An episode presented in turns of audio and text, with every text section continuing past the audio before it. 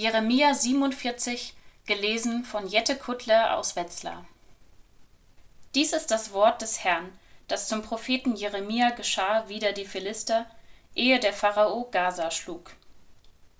So spricht der Herr: Siehe, es kommen Wasser heran von Norden, die zum reißenden Strom werden und das Land überfluten und was darin ist, die Städte und die darin wohnen, dass die Leute schreien und alle Einwohner im Lande heulen vor dem Stampfen ihrer starken Rosse, die dahertraben, vor dem Rasseln ihrer Wagen und dem Poltern ihrer Räder.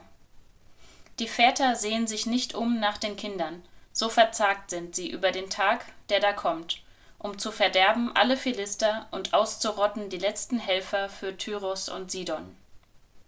Denn der Herr wird die Philister verderben, den Rest derer, die gekommen sind von der Insel Kaftor.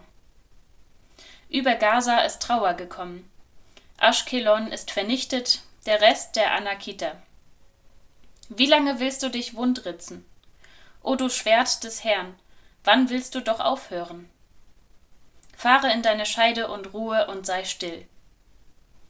Aber wie kann es aufhören, da doch der Herr ihm Befehl gegeben hat? Wieder Ashkelon und wieder das Ufer des Meeres, dorthin hat er es bestellt.